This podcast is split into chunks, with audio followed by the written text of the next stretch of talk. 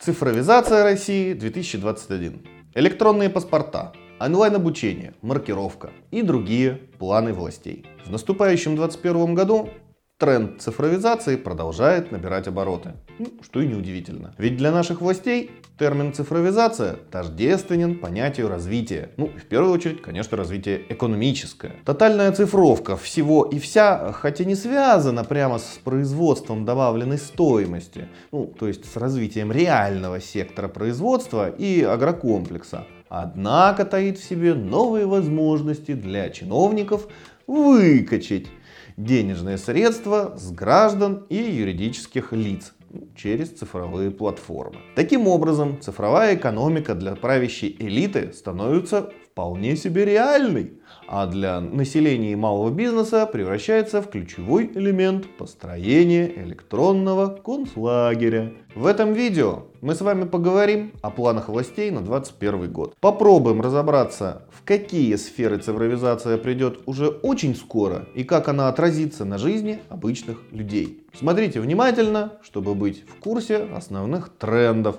А в конце разберем ваши комментарии к нашим прошлым видео и ответим на вопросы. Оставайтесь с нами до самого конца и обязательно делитесь с нами своими мнениями в комментариях к этому ролику. А теперь поехали!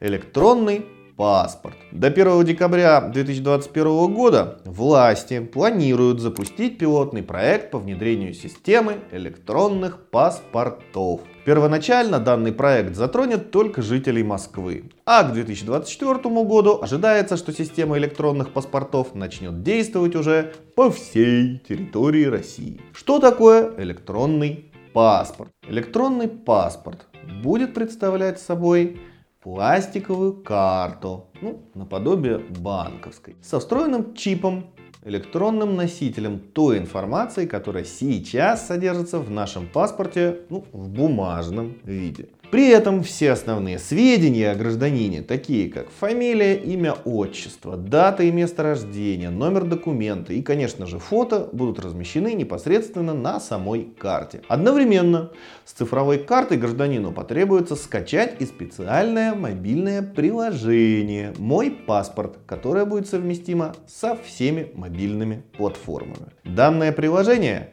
будет являться дополнением к электронному удостоверению личности и позволит считывать основные паспортные данные быстро и без дополнительных затрат.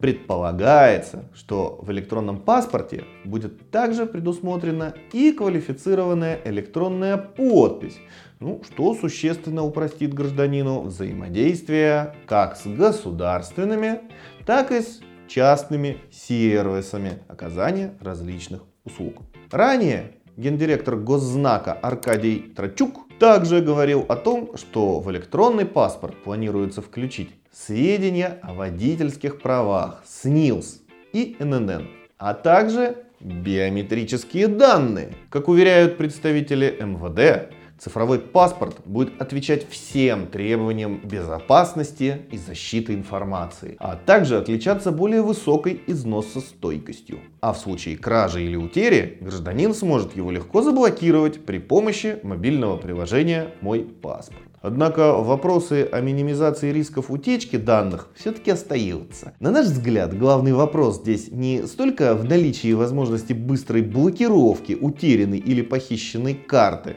сколько в защите такой карты от несанкционированного копирования. Поскольку если это будет технически возможно, то клоны электронных паспортов будут периодически всплывать в различных регионах России. И с их помощью мошенники начнут брать кредиты или переоформлять сделки с недвижимостью. В МВД успокаивают, что электронные удостоверения личности будут изготавливаться на отечественной цифровой базе. Однако, насколько безопасными в итоге окажутся электронные паспорта, покажет время. Цифровой профиль Одновременно с электронными паспортами в Москве в 2021 году планируется сбор и анализ цифровых профилей граждан. Мэрия Москвы уже выделила порядка 280 миллионов на тендер по созданию цифрового профиля москвича. Основная цель заключается в создании системы, которая будет отслеживать активность людей в различных районах города и их лояльность посредством общественных точек доступа Wi-Fi. Таким образом, к концу 2021 года москвичи столкнутся с суровой цифровой реальностью вплотную, а остальная страна, как обычно, присоединится, но чуть позже. Центробанк также не отстает от общего тренда на цифровизацию и готов внести свои скромные 5 копеек в виде цифровой валюты. Ожидается, что пилотный проект цифрового рубля также будет запущен к концу 2021 года. Что такое цифровой рубль? Цифровой рубль будет представлять собой третью форму денег наряду с наличкой и безналом. При этом, как утверждает Эльвира Набиулина, Цифровая валюта не ставит перед собой цель вытеснения наличных денег. Во что верится, честно говоря, с трудом. Особенно учитывая тот факт, что оборот наличных денег в России на фоне пандемии стремительно сокращается. Цифровой рубль можно будет обменять на обычные бумажные или безналичные деньги по курсу один к одному. Главными плюсами цифрового рубля заявляются возможность оплаты товаров и услуг в режиме офлайн, ну, то есть без использования интернета, чего нельзя сделать при оплате обычной банковской картой. Наличие цифрового следа, благодаря которому движение буквально каждого цифрового рубля будет полностью прозрачным. Ну, то есть можно будет точно установить, каким образом он попал к гражданину или в компанию и куда направился дальше. Цифровой след является основным отличием цифрового рубля от обычных криптовалют, оборот которых привлекал пользователей именно их анонимностью. Очевидно, что цифровой рубль является логичным дополнением к системе цифрового контроля и, возможно, главным инструментом будущего электронного концлагеря.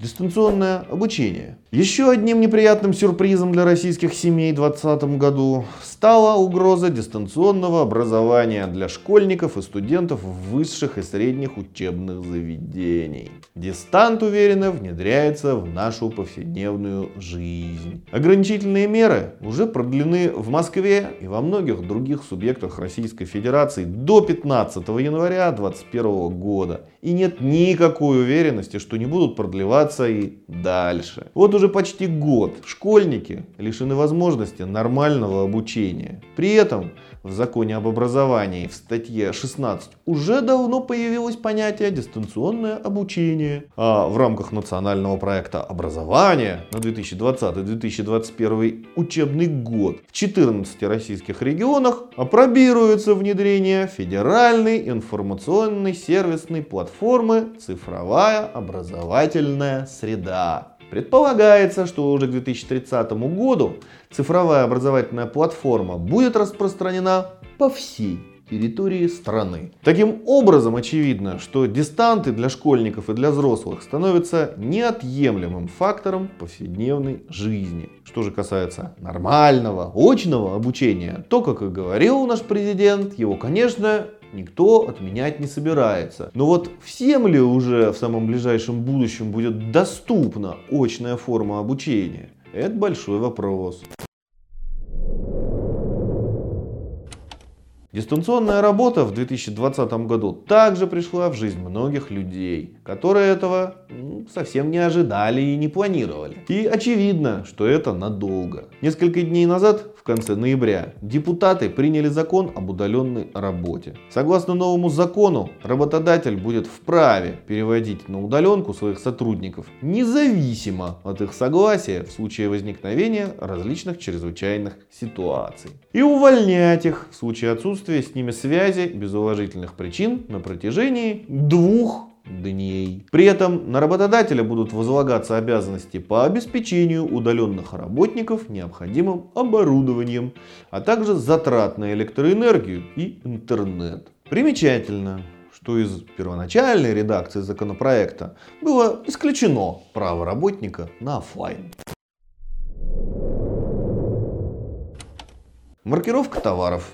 В 2021 году, уже с 1 января, маркировка станет обязательной для одежды и домашнего текстиля. До 1 марта Продолжится маркировка шин и покрышек. Вся парфюмерия должна быть промаркирована до сентября 2021 года. Маркировка молочной продукции пройдет в три этапа, начиная с конца января и завершится к октябрю 2021 года. С марта обязательной станет маркировка бутилированной воды. Понятно, что все это прежде всего негативно отразится на кошельках граждан.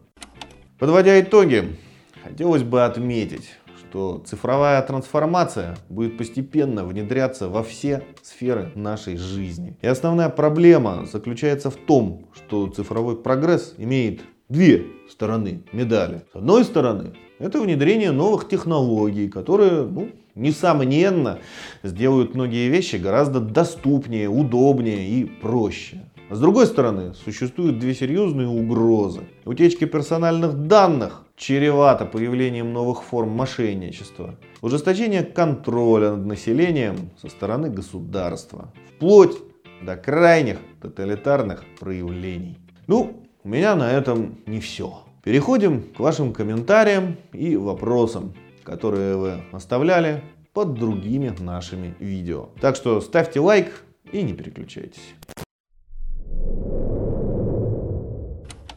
Вы упомянули в видео также риск утечки данных и трансплантацию. А будет ли еще и генетическая база? Пока об этом в едином регистре не упоминалось вроде бы. Если еще и данные о здоровья привяжут к базе, совсем грустно. Что значит богатеи будут знать, чьи органы им подходят.